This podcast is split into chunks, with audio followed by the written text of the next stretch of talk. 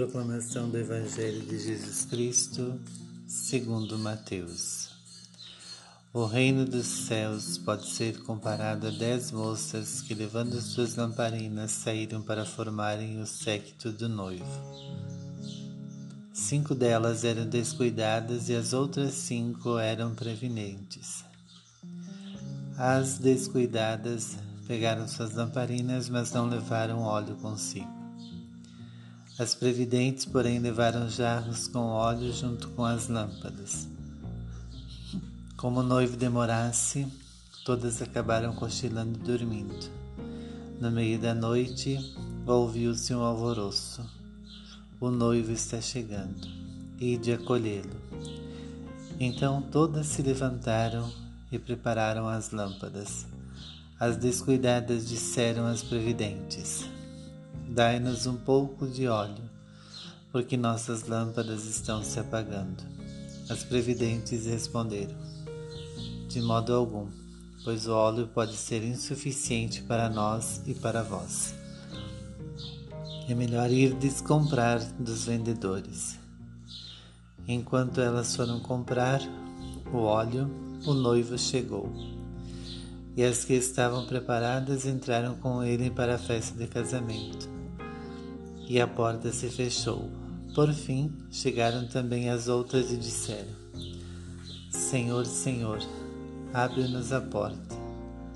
Ele, porém, respondeu: Em verdade vos digo, não vos conheço.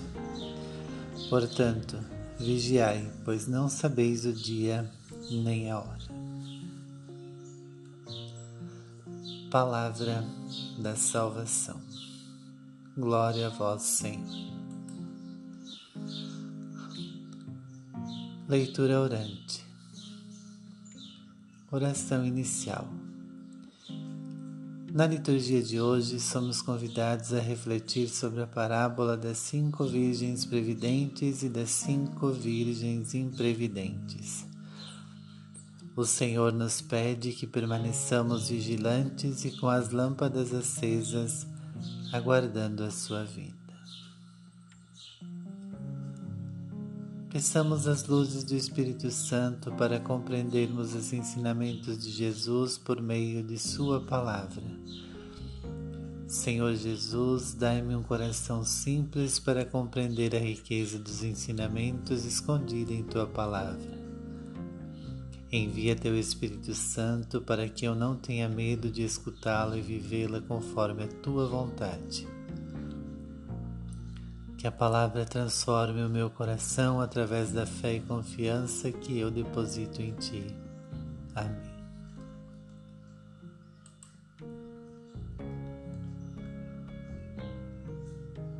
Leitura.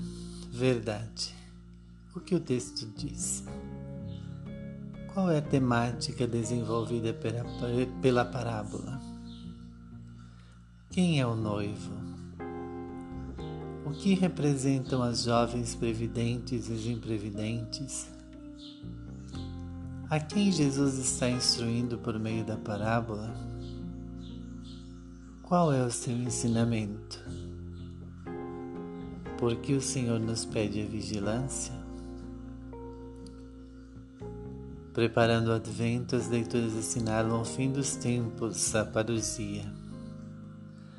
Na realidade, não se trata do fim, mas de um novo começo. A parábola fala de um casamento e as damas de honra certamente sabiam com antecedência a data e a hora. Mesmo assim, cinco delas deixaram-se surpreender. A lâmpada representa a fé e o óleo as boas obras. Aquela que seria uma grande noite transformou-se em frustração e uma sentença definitiva. A porta fechada e não vos conheço. Jesus, figurado pelo noivo, passa muitas vezes pela nossa vida. Não basta crer nele. É necessário o óleo das boas obras. Como a questão é importante, o Evangelho alerta. Vigiai, pois não sabemos nem o dia nem a hora. O tempo de Deus é hoje. Viver a Palavra 2020, Frei Aldo Colombo, Paulinas Editora.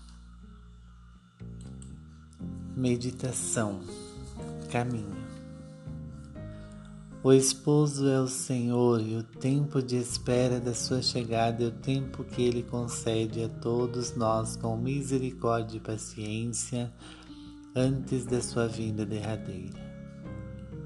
É um tempo de vigilância tempo em que devemos manter acesas as lâmpadas da fé, da esperança e da caridade, e conservar aberto o coração para o bem, a beleza e a verdade. Tempo para viver segundo Deus, pois não conhecemos nem o dia nem a hora da vinda de Cristo.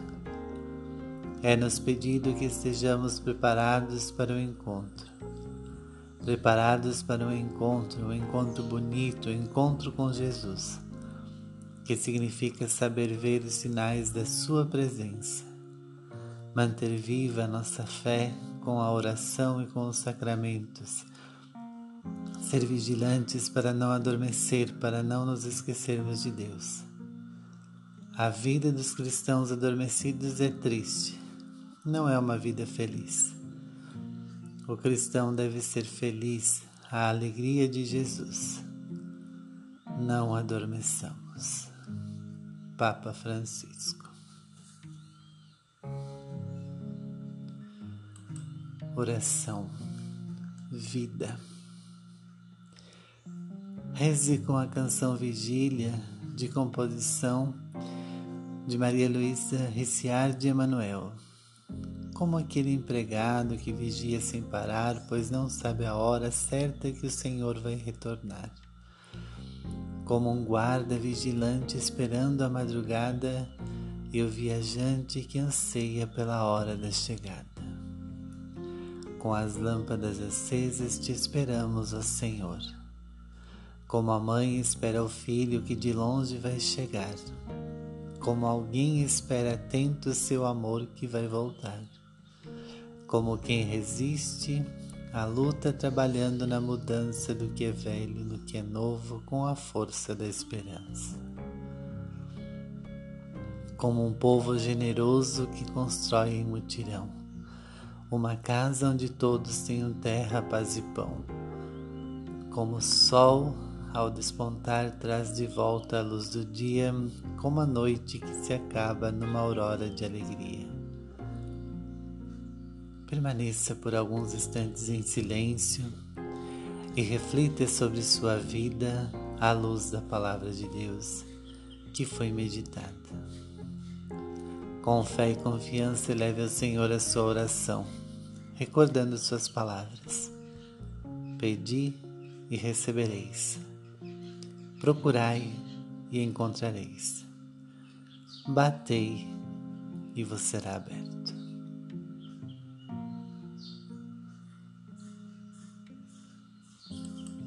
Contemplação, vida e missão. Qual é a aplicação da palavra em sua vida? O que você se propõe a viver hoje?